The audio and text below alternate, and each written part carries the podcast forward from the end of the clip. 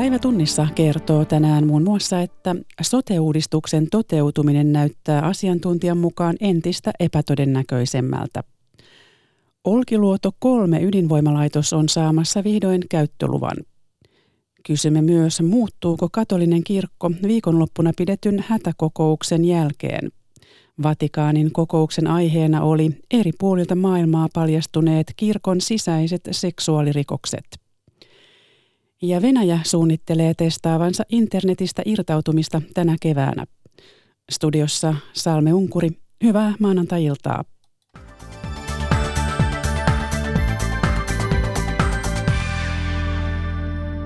Ylen haastattelemat asiantuntijat eivät enää usko sote-uudistuksen valmistumiseen. Perustuslakivaliokunta listasi perjantaina 20 vikaa, jotka hallituksen lakiesityksessä pitää korjata. Viimeksi tänään hallituspuolue Sinisten kansanedustaja Vesamatti Saarakkala ilmoitti vastustavansa soten valinnanvapautta. Politiikan toimittaja Kristiina Tolkki arvioi soten kohtaloa. Kyllä tämä pahalta näyttää. Kansalaiset ovat viime aikoina ihmetelleet kovasti, että milloin hallitus, Juha Sipilän hallitus astuu esiin ja ilmoittaa, että hansikkaat pystyyn, ei tule takkia, ei tule kukkaroa, ei näytä tulevan mitään. Päätimme siis kysyä tätä asiaa nyt sosiaalipolitiikan professoreilta ja lainvalmistelun asiantuntijoilta, että miten tässä oikeasti käy ja, ja mikä se totuus sitä asiasta on, kun kukaan ei sitä suostu mielellään kertomaan suoraan. No, näin tilanteen muotoili terveysoikeuden professori Lasse Lehtonen. Pitäisin aika epätodennäköisenä, että paketti menee läpi. Ehkä semmoinen 10 prosentin todennäköisyys enää. Syytkin on aika selviä. Perustuslakivaliokuntahan nosti lausunnossa esiin pitkälti samoja asioita, kun kaksi vuotta on tässä jo hallitus yrittänyt selvittää, jos ei niihin ole kahdessa vuodessa saatu tyydyttävää ratkaisua aikaa, niin miten se nyt sitten kahdesta viikossa syntyisi. Hyvä kysymys. Ylen haastattelemista tutkijoista ja asiantuntijoista vain yksi. THL eli Terveyden ja hyvinvointialan laitoksen johtaja Markku Tervahauta uskoi, että sote vielä menee maaliin. Mielenkiintoista tässä nyt on se, että kun asia on nyt sosiaali- ja terveysvaliokunnan käsittelyssä, että, että hallituspuolueet ovat syyttäneet nimenomaan eduskunnan valiokuntia fitkuttelusta ja puolustusministeri Jussi Niinistö on haukkunut professorit eli näitä perustuslakiprofessorit talebaaneiksi, että hyvin vähän on kiinnitetty huomiota siihen, että sote-lakiesitys on alun perinkin torso. Että tämä mielipide toistuu aika paljon näissä Ylen haastatteleman kahdeksan asiantuntijan haastattelussa. No mitä sitten tapahtuu seuraavaksi? No nyt seurataan, että miten tämä sosiaali- ja terveysvaliokunta sitten näihin puutteisiin pääsee käsiksi, kun aika on kuusi päivää. Ja samaan aikaan sitten seurataan mielenkiinnolla, että kuka on se seuraava kansanedustaja, hallituspuolueen kansanedustaja, joka lipeää tämän soten takaa. Että Iltalehti kertoi tässä juuri, että myös sinisten Pentti Oinonen on kääntynyt soteen vastustajaksi. Totesi politiikan toimittaja Kristiina Tolkki iltapäivällä. Häntä haastatteli Monna Tervo. Säteilyturvakeskus näyttää vihreää valoa Olkiluoto 3 ydinvoimalan turvallisuudelle. Stuk katsoo lausunnossaan, että laitos on rakennettu turvalliseksi ja että sille voidaan myöntää käyttölupa. Päätöksen käyttöluvasta tekee valtioneuvosto lähiviikkoina. Stukin mukaan Olkiluoto kolmoseen pitää kuitenkin tehdä vielä muutostöitä ennen lopullista käynnistämistä – Antti Koistinen. Olkiluoto 3 on ollut teollisuuden voimalle tuskien taivalla. Nyt tunnelin päässä kajastaa valo. Säteilyturvakeskus katsoo ratkaisevan tärkeässä lausunnossaan, että laitos on rakennettu turvalliseksi. Stukin pääjohtaja Petteri Tiippana.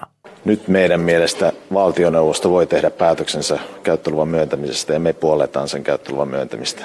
Me tehdään vielä oma erillinen tarkastuksemme ennen kuin polttoainetta reaktorin saa ladata ja reaktorin käynnistää. Ja se tapahtunee tämän aikataulun mukaan tuolla kesällä. Ja tätä ennen on vielä tiettyjä avoimia asioita, jotka pitää siellä korjata ja ratkaista. Laitos vaatii kuitenkin vielä parantelua ennen kuin myllyn saa käynnistää. Tärkeään primääripiiriin kuuluva putkilinja värähtelee sallittua enemmän. Näin TVOn sähköntuotantojohtaja Marjo Mustonen. Tälle asialle on tekninen ratkaisu olemassa ja sen perusteella on tarkoitus asentaa näitä vaimentimia tänä keväänä laitokselle. ja sitä kautta saadaan tämä painestimen yhdysliian värinä asia hoidettua. Stuk tarkistaa vielä laitoksen ennen kuin TVOlle annetaan lupa ladata polttoainereaktoriin. Stukille valvontaurakka on ollut historian suurin, kertoo Petteri Tiippana. Se on ollut varmasti Stukin historian suurin ponnistus. Että tuossa esittiin lukuja ja 400 henkilötyövuotta on käytetty tämän projektin valvomiseen tähän saakka ja ei semmoisia lukuja ole mihinkään muuhun, muuhun projektiin Suomessa, enkä oikein usko, että muuallakaan käytetty. Kovan onen reaktorin on määrä aloittaa säännöllinen sähköntuotanto ensi vuoden tammikuussa. Myöhässä alkuperäisestä aikataulustaan 11 vuotta. Olkiluoto 3 lukeutuu maailman suurimpiin ydinreaktoreihin. Valmistuessaan se tuottaa noin 15 prosenttia Suomen sähkön tarpeesta. Yhdysvaltojen uhkaamat tullikorotukset eurooppalaisille autoille vaarantaisivat myös Suomen vientiä. Tullit olisivat raju isku Suomen autoteollisuudelle ja alihankkijoille. Valtaosa Uudenkaupungin autotehtaalla viime vuonna valmistetuista bensiinimoottorisista autoista vietiin Saksan kautta Yhdysvaltoihin. Jari Järvinen. Uudenkaupungin autotehtaalla on ollut jo pitkään täysi höyry päällä. Linja suoltaa uusia autoja, minkä ehtii. Tehdas valmistaa saksalaiselle Daimlerille Mercedes-Benz-merkkisiä kulkupelejä. Yhtiö sanoo seuraavansa tullitilannetta tarkasti. Nyt autoja valmistetaan niin kuin päämiehen kanssa on sovittu. Tullissa tiedetään, mitä Yhdysvaltojen tullin korotuksista seuraisi. Tullin tilastojohtaja Olli-Pekka Penttilä. Sehän tarkoittaa sitä, että siellä jälleenmyyjät nostaisi hintoja näille eurooppalaisille autoille noin 5800 dollaria per auto, niin kyllä se sinne kuluttajan ostopäätöksiin vaikuttaisi ja, ja tota, sitä kautta pienentäisi sitten varmaan eurooppalaisten markkinaosuutta siellä USAssa. Uuden kaupungin tehtaan autot viedään pitkälti juuri Yhdysvaltoihin. Autoalan alihankkijat ja valmistajat tuntisivatkin tullit ensimmäisenä nahoissaan, arvioi Nordean pääanalyytikko Jan von Keerich. No siis ensisijassahan varmaan autosektori kärsisi, että sieltä häviäisi työpaikkoja ja, ja vienti, vienti pienenisi, mutta että, että mä näkisin, että varsinkin niin kuin lyhyemmällä tähtäimellä niin ne suuremmat vaikutukset ja laajemmat vaikutukset tulisi varmaan sen kasvaneen epävarmuuden kautta, joka voisi niin kuin pysäyttää koko euroalueen talouskasvun ja, ja sitä kautta sitten viennin kautta myös, myös niin kuin Suomen kasvun.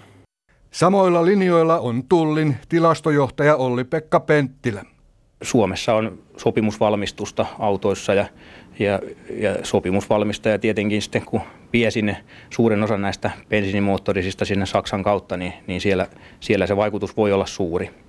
Autotullien toteutuessa nokittelu jatkuisi EUn kostotulleilla. Sitten olisi taas Trumpin vuoro nokittaa uusilla tulleilla.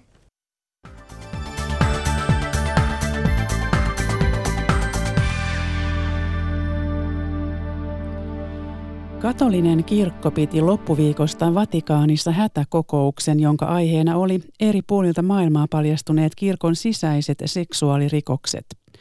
Uhreina on ollut sekä lapsia että esimerkiksi nunnia.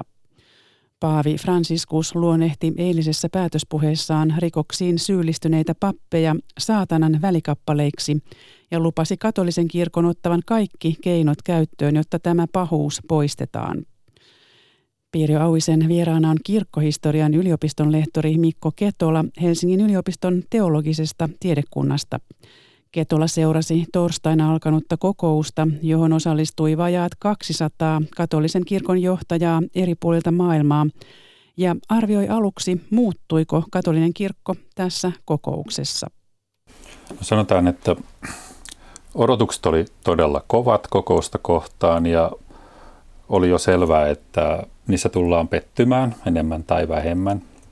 Ja nyt ensimmäiset kommentit näyttää siltä, että, että niin ehkä hieman niin kuin enemmän on petytty kuin mitä olisi voinut odottaa. Kyllähän siellä siis Paavi lupasi kovia toimia esimerkiksi, mutta niin, jos katsoo esimerkiksi hyväksikäytön uhrien puheenvuoroja, niin olivat aika tyytymättömiä siihen, mitä on tulossa. Te, jos nyt miettii, että muuttuuko jotakin, niin toivottavasti muuttuu. Ei, ei nyt hetkessä oikeastaan mikään varmaankaan muuttunut. tuo on mielenkiintoista, mitä sanoit, että oli jo etukäteen selvää, että, että petytään. Miksi se oli selvää? Että Ongelma on niin iso ja se on kestänyt niin pitkään, että ei, ei tällaisella lyhyellä neljän päivän kokouksella ratkaista semmoista jopa niin kuin satoja tai tuhat vuotta kestänyttä ongelmaa. Se, se, on tota, se oli ehkä vähän väärin mitotettu tämä aika, mikä sille omistettiin. No nyt viime vuodet on oudoksuttu sitä, että miksei nykyinen Paavi Franciscus ole tar- tarttunut tarmokkaammin tähän katolisen kirkon ongelmaan, vaikka tietoja tästä seksuaalisesta hyväksikäytöstä on tullut paljon ja eri puolilta maailmaa. Miksei Paavi ole puuttunut tähän? Miksei hän ole ollut tarmokkaan? Niin, Paavi tai, tai muut Vatikaanin korkeat virkamiehet. Tämä liittyy paljon siihen, että katolisessa kirkossa on pitkä ja vanha tämän salailun kulttuuri, joka ei nyt tarkoita mitään tämmöistä mystistä, vaan sitä, että on katsottu, että tämmöiset hyväksikäyttötapaukset ja muut pappien rikokset käsitellään ennen muuta kirkon sisällä, eikä niitä anneta ulkopuolisten hoidettavaksi. Tämä on ollut tuskallista luopua tämmöisestä tavasta. Tämä ei ole kauhean uutta esimerkiksi, että ilmoitetaan poliisille näistä ilmitulleista tapauksista ja monilla puolilla katolista maailmaa varmaan vieläkin se tuntuu aika vaikealta. Että on ikään kuin tavallaan käsitelty siellä perhepiirissä. Perhepiirissä ja, ja tuota, tässä on Paavi Franciskuskin on vähitellen tosiaan oppinut, sanotaan, että viimeisen vuoden aikana hän on niin kuin selvästi, hänellä on silmät auenneet ja hän on ruvennut ymmärtämään, kuinka syvä tämä ongelma on, mutta esimerkiksi nyt taas, jos palaa näihin uhreihin, niin he pitivät Paavin ää, loppupuhetta aika niin kuin, aika, aikamoisena pettymyksenä. Hmm. No miten paljon tähän salailun kulttuuriin on vaikuttanut se, että, että näihin rikoksiin on mitä ilmeisimmin syyllistynyt myös korkeita, korkeita katolisen kirkon jäseniä, piispoja, kardinaaleja? Joo, no he, he ovat juuri niitä, jotka ovat sitä salailua harjoittaneet. Siis piispat on suojelleet pappeja, siirtäneet heitä seurakunnasta toiseen, kun tapauksia on paljastunut tai lähettäneet jonnekin laitokseen vähäksi aikaa. Kardinaalit ovat sulkeneet silmänsä tällaisilta tai jopa itse osallistuneet samanlaisiin operaatioihin. Ja tuota niin, kyllähän tässä erässä amerikkalainen kardinaali, häneltä poistettiin pappisoikeudet ja ilmeistä on, että on, on tulossa varmaan muitakin vielä samanlaisia korkea-arvoisia tapauksia. Se taisi olla ensimmäinen kerta ikään kuin, niin kuin, niin kuin järeästä toimesta, että, Joo, että poistetaan. Joo. Kyllä. No, kerroitkin, että, tuota, että siellä, oli, siellä kokouksessa kuultiin näitä hyväksikäytön uhreja. He kertoivat noita omia tarinoitaan. Siellä kokouspaikan ulkopuolella Vatikaanissa oli, oli paljon osoittamassa mieltään näitä, näitä, näitä uhreja. Mm. Mitkä, mitkä heidän reaktionsa ovat olleet nyt? Miten, miten pettyneitä he ovat olleet tähän kokoukseen? No, no kyllä heillä varmaan oli just suurimmat odotukset vastoin niitä realiteetteja, jotka hekin tosi, toki, toki tota niin, tajusivat. Mutta he olivat erityisesti pettyneitä tähän Paavin loppupuheeseen esimerkiksi sen takia, että niin Paavi melkein puolet siitä käsitteli kirkon ulkopuolella tapahtuvaa hyväksikäyttöä ikään kuin, niin kuin tämmöisen kontekstin luomiseksi tai uhrien mielestä se oli enemmänkin tämmöistä suhteellistamista. Että muutkin ovat pahoja. Että muuallakin eivät, tapahtuu ja, ja sitten kir- kirkossakin tapahtuu, että heidän mielestään tämä oli väärä lähestymistapa. Että olisi pitänyt puhua siitä, mitä kirkossa tapahtuu ja miten nimenomaan siihen puututaan. No näitä paljastuksia hyväksikäytöstä on tullut länsimaista ja, ja esimerkiksi Chiilestä, mutta, mutta Aasian ja Afrikan ja yllättäen myös esimerkiksi Italian tilanne on ilmeisen selvittämättä. Mm. Mistä tämä kertoo? No se kertoo siitä, että siellä ei vielä ole uskaltaneet uhrit tulla esiin. Että tässä täällä oli aika harva uhri oli kolmannesta maailmasta tai niin sanotusta globaalista etelästä, kuten Afrikasta tai Aasiasta. Ja esimerkiksi eräs nigerialainen hyväksikäytön uhri sanoi, että siellä vielä ei ole ihmiset uskaltaneet ryhtyä puhumaan, mutta kyllä hyväksikäyttöä on.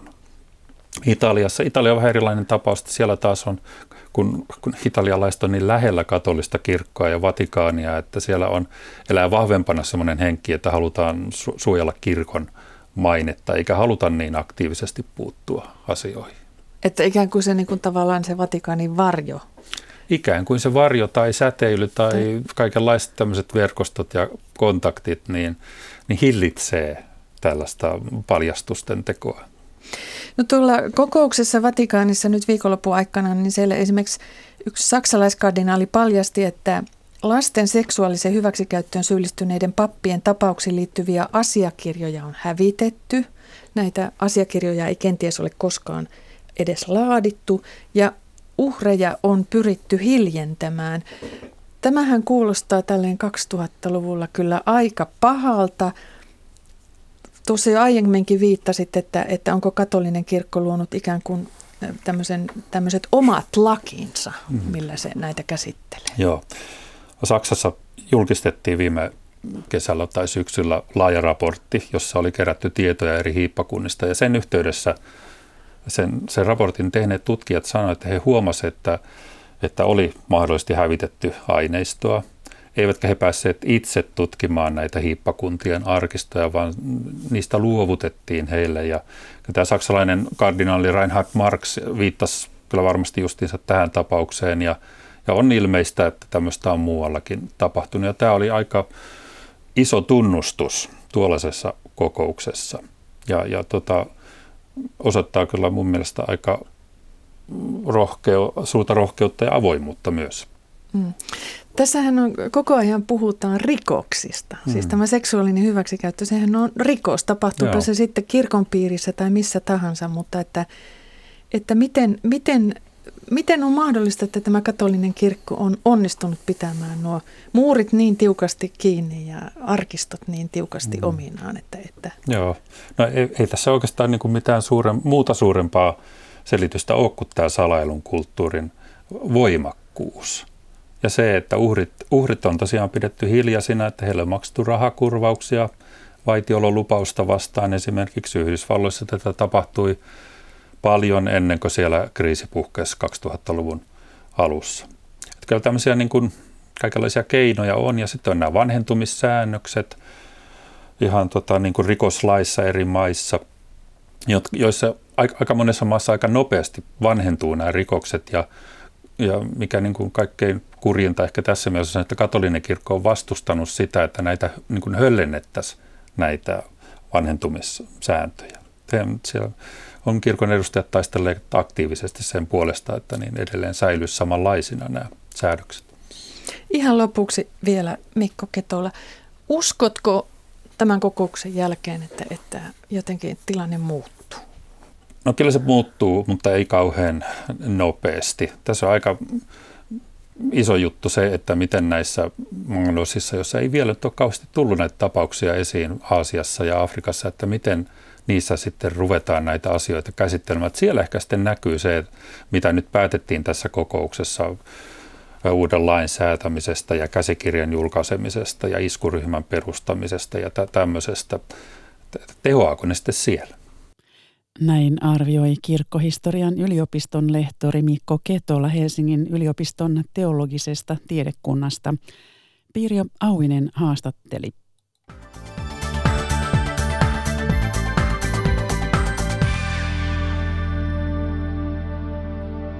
Kansainväliseksi ilmastotähdeksi noussut ruotsalainen Greta Thunberg ei usko minkään muuttuneen häntä ympäröineen kohun jälkeen. Gretan mielestä kaikki Ruotsin puolueet, myös ympäristöpuolue, ovat epäonnistuneet ilmastokysymysten ratkaisussa. 16-vuotias Greta Thunberg seisoo lumikasan päällä Tukholman keskustassa parlamenttitalon kupeessa. Maailman valtaeliitti ylisti häntä rohkeudesta Katowicen ilmastokokouksessa ja Davosin talousfoorumissa, mutta Greta itse ei usko minkään muuttuneen. Jag tror inte det blir en förändring. En usko muutokseen niin kauan kuin jatkamme kuten nyt. Jotain täytyy tapahtua. Muuten vallankäyttäjät voivat olla välittämättä. Kotimaassa Greta-ilmiö on herättänyt myös arvostelua. Hän joutui luopumaan liian innokkaaksi ryhtyneen PR-toimiston asiantuntijaroolista. Jag tackar nej till minst 99 prosenttia av alla. Greta sanoo kieltäytyvänsä 99 prosentista kaikista kyselyistä, kaikesta, johon liittyy rahaa tai tuloja. On selvää, että on paljon niitä, jotka käyttävät hyväkseen, hän sanoo. Yksikään puolue ei saa ilmastokysymyksen supertähteä Gretaa riveihinsä. Hän ei äänestäisi edes hallituksessa istuvaa ympäristöpuoluetta. Jag förväntar mig att Miljöpartiet ska börja Odotan, että ympäristöpuolue alkaa puhua suoraan siitä, kuinka paljon päästöjen pitää vähentyä. He ovat epäonnistuneet, mutta eivät halua myöntää sitä. Rehennellään sillä, että Ruotsi on maailman paras ja meillä on niin hieno ilmastopolitiikka, mutta sitä meillä ei ole, Greta sanoo. Justin Espman kuuntelee Greta Thunbergia ja muita perjantain koululakkoon ryhtyneitä aktivistinuoria. Espman on ympäristöpuolueen kunnanvaltuutettu Teebyyssä. Vi, vi sitter i en regering, vi måste kompromissa. Me olemme hallituksessa, meidän täytyy tehdä kompromisseja. Saamme läpi ehkä puolet ehdotuksista. Kysymys on heidän tulevaisuudestaan ja ymmärrän heidän kärsimättömyytensä, Justin sanoo. Greta aikoo seistä parlamenttitalon edessä, kunnes Ruotsi täyttää Pariisin ilmastosopimuksen tavoitteet. Muu elämä on auki, kuten se meneekö hän syksyllä lukioon vai pitääkö sapattivuoden. Gretan ehdottomuus on sytyttänyt nuoria ympäri maailmaa. Jag har Aspergers syndrom och det har absolut påverkat väldigt mycket. Minulla on Asperger-syndrooma ja se on vaikuttanut erittäin paljon, Greta sanoo. En pehmenä sanomaani, sanon mitä ajattelen. En pidä siitä, että ihmiset sanovat, että ilmasto on tärkeä, mutta sitten ei tehdä mitään. Se mitä sanoo, pitää myös tehdä. Tukholmasta Riikka Uosukainen. Yhdysvaltain presidentti Donald Trump ja Pohjois-Korean johtaja Kim Jong-un tapaavat tällä viikolla Vietnamissa. Ennakko-odotukset ovat varovaisen toiveikkaat. Pohjois-Korean ydinohjelman valvontaan pitkään osallistunut suomalaisasiantuntija uskoo, että Pohjois-Korea on halukas sopuun ydinaseistaan, mutta korkeaan hintaan. Washingtonista kirjeenvaihtaja Mika Hentunen. On jo 11 vuotta siitä, kun ulkomaiset ydinasetarkastajat viimeksi pääsivät Pohjois-Koreaan. Kansainvälisen atomienergiajärjestön ryhmää johti tuolloin suomalainen Olli Heinonen – jolla on 30 vuoden kokemus Pohjois-Koreasta. Tämä ensimmäinen yritys ratkaista tämä ydinongelma Pohjois-Koreassa oli 80-luvun puolivälissä. Pohjois-Korea on tarkastusten jälkeen kehittänyt ydinaseita. Niistä ei neuvoteltu vuosikymmeneen kuin kulisseissa ennen viime kesää, jolloin Trump ja Kim Jong-un tapasivat Singaporessa. He jatkavat nyt neuvottelujaan Hanoissa. Nyt tarvitaan faktoja, että mistä sovitaan, mikä on tämä marssijärjestys, kuka tekee mitä milloinkin. Ja ne pitää hyvin määritellä ja niiden pitää olla tota noin, todellisia eikä mitään kosmeettisia.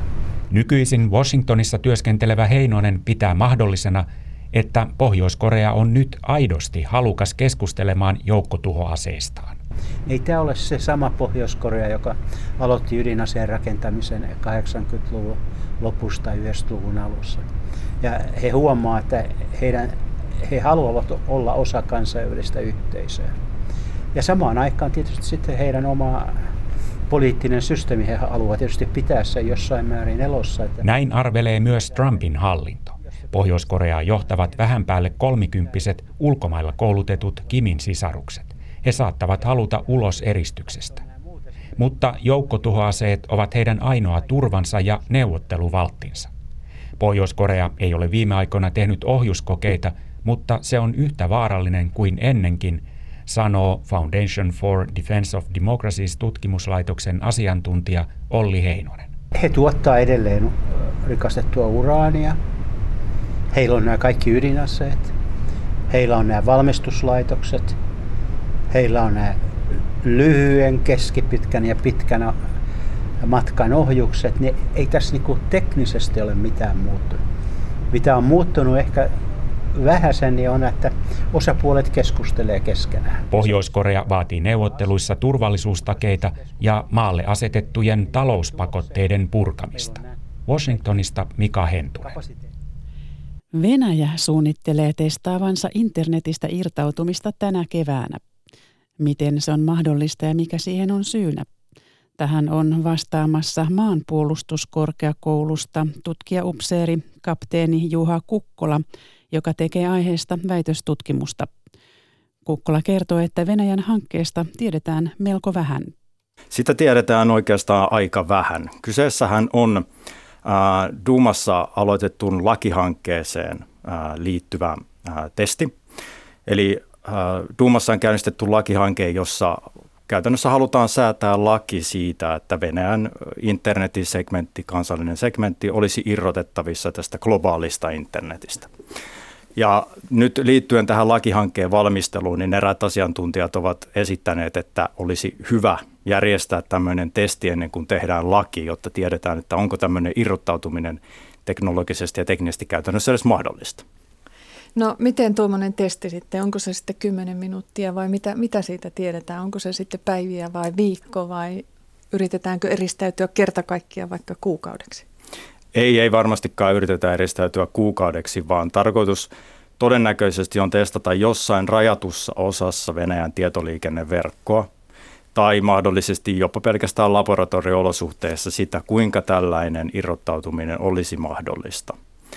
Ja mahdollisesti sitten siihen liittyen saattaa tulla tietenkin jotain tietoliikenne, pieniä tietoliikennehäiriöitä, mutta on niin kuin tuskin ei ole odotettavissa, että Venäjä lähtisi irrottautumaan internetistä näin lyhyellä aikataululla edes testimielessä, koska se vaikuttaisi niin paljon yhteiskunnan ja talouden toimintaan. No mitä oikein sitten testataan teknisesti? Teknisesti testattaisiin todennäköisesti sitä, että mikäli Venäjä ulkopuolelta irrotettaisiin, joka on hyvin epätodennäköistä, mutta jos se ulkopuolelta pyrittäisiin irrottamaan internetistä tai se itse irrottautuisi internetistä, ää, testattaisiin sitä, että kansalliset palvelut, hallinnon internetpalvelut, asevoimien tietoliikenneyhteydet ja yhteiskunnalle välttämättömät kriittiset tietoliikenneyhteydet jatkaisivat toimimistaan, vaikka Venäjän irrottautuisi tästä globaalista internetistä. No miten sitten, olisiko tässä tämmöistä niin kuin sensuurin paikkaa myös, että napsittaisiinko sieltä jotain kiellettyjä viestejä sitten vai, vai mikä tässä? Tässä tullaan nyt sitten niihin syvin syihin ja juuriin tässä koko hankkeessa ja varmasti yksi pääsyy on poliittinen kontrolli. Eli vaikka Venäjällä tätä hanketta markkinoidaankin niin, että ulkovallat muodostavat uhan, jota varten Venäjän pitää valmistautua tämän verkkoliikenteensä katkaisuun ja rajoittamiseen, niin on hyvin mahdollista ja luultavaakin, että taustalla tässä on ajatus siitä, että mikäli Venäjällä syntyisi esimerkiksi sisäisiä levottomuuksia – ja, ja ajateltaisiin, että niihin voidaan ikään kuin vaikuttaa ulkopuolelta, niin tämä verkko, verkkoliikenne katkaisemalla, internetyhteydet katkaisemalla pyrit, kyettäisiin eristämään nämä Venäjän sisäiset levottomuudet ja hallitsemaan Venäjän sisäistä informaation kulkua. Tästähän on nähty esimerkkejä. Kiina on elävä esimerkki tästä jokapäiväisessä elämässä, mutta esimerkiksi Iranissa ja osittain Egyptissäkin on viime aikoina nähty sitä, että katkaistaan verkkoliikenne sisäisten levottomien, levottomuuksien syntyessä. Eli ikään kuin tuommoista kansainvälistä tukea ei sitten netin kautta saataisi näille toisiajattelijoille vai? Se on ajatus ja se perustuu venäläiseen näkemykseen siitä, että informaatio on itse asiassa ase. Ja, ja he haluavat rajoittaa ikään kuin tämän informaatioaseen käyttämistä omassa yhteiskunnassaan. No miten todennäköistä on nyt tämän, jos tämä keväinen testi tehdään, että se vaikuttaa esimerkiksi ihan siihen, että jos meillä on tuttuja vaikka Petroskoissa tai, tai Pietarissa, että, että jos sinne lähettää viestiä, niin yhtäkkiä se ei menekään perille. Todennäköisesti ää, vaikutukset tulevat olemaan hyvin vähäiset. Ja riippuu tietenkin siitä, että mitkä nämä testin tavoitteet ovat. Jos testin tavoitteena on todellakin täydellinen viestiliikenteen katkaisu tai sen kontrollointi ja se onnistuu täydellisesti, niin siinä tapauksessa vaikutuksia varmasti tällaisessa viestinnässä on. Mutta niin kuin oikeastaan tuossa aikaisemmin sanoin, niin uskon, että se on, ää, testi tulee olemaan paljon rajatumpi, joten todennäköisesti tässä tavallisen kansalaisen näkökulmasta ja sukulaissuhteiden ylläpidon näkökulmasta tulee olemaan haasteita.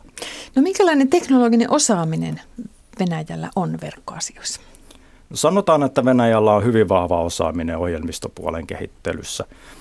Mutta tosiasia on se, että siellä hyvin paljon tukeudutaan läntiseen ja kiinalaiseen teknologiaan, varsinkin prosessoripuolella ja, ja tietotekni- korkean teknologian laitteiden puolella, samoin kuin ohjelmistopuolella. Joten äh, se, että miten Venäjä onnistuu rakentamaan tällaisen systeemin kansallisin voimavaroin, niin sekin on oikeastaan, niin kuin se tullaan näkemään se on mielenkiintoista seurata, miten se onnistuu. Sanoi kapteeni Juha Kukkola maanpuolustuskorkeakoulusta. Pirjo Auinen haastatteli. Ja lopuksi vielä sääennusteista, jotka ovat muuttuneet vuosi vuodelta osuvammiksi. Viiden vuorokauden lämpötila pystytään ennustamaan jo varsin tarkasti, ja tutkimustyön edetessä saatetaan päästä jopa kahden viikon käyttökelpoisiin ennusteisiin. Anniina Vallius. Jos tänä iltana ryhdyt miettimään, pitäisikö huomenna panna päälle paksu toppatakki vai riittääkö tavallinen talvipaltto, sääennusteen lämpötilalukemasta saa nykyisin varsin varman vinkin. Ilmatieteen laitoksen sää- ja turvallisuuskeskuksen päällikkö Hanssi Vähämäki. Vuonna 2018 meillä oli yhden vuorokauden lämpötilaennusteiden osuus oli 87-88 prosenttia näillä nurkilla. Pikkusen vajaa 90 se on nyt ollut muutamana viime vuonna. Ennusteen katsotaan osuneen oikeaan, jos todellinen lämpötila poikkeaa siitä enintään 2,5 astetta suuntaan tai toiseen. Vähämäen mukaan osuvuus tarkentunee edelleen, kun tutkimustyö jatkuu. Ennustemallit, nehän on niin kuin laajan pitkäaikaisen tutkimustyön tuloksia. Et se on se iso jäävuori siellä alla ja se meteorologi, joka tuottaa sen viimeisen tulkinnan, niin on vähän niin kuin jäävuoren huippu tekemässä vielä sen tulkitsemassa se vielä ihmisille ja valittamassa, että mitä hyödynnetään ja niin edelleen. Sen tasoisia, mitä tänä päivänä on kahden vuorokauden ennusteet, niin kymmenen vuotta sitten yhden vuorokauden ennusteet oli sitä tasoa suunnilleen. Ehkä tuo on niin semmoinen aika hyvä nyrkkisääntö siihen kehitystahtiin. Viidenkin päivän ennuste onnistuu jo varsin hyvin, joskus pidempikin, jos Suomen ylle on asettunut korkea paine. Kymmenen päivän päähän ennusteet tehdään kyllä ne niin joissain tilanteissa on ihan ok. Ja jos ennustemalli kehittyy ja laskentateho on, niin kyllä varmaan voisi kuvitella, että jonain päivänä jonnekin sinne pari viikkoonkin voisi niin käyttökelpoisia ennusteita pystyä tekemään päiväkohtaisia. Ja tähän raporttiin päättyy maanantain päivätunnissa. Kiitoksia seurasta ja mukavaa loppuiltaa.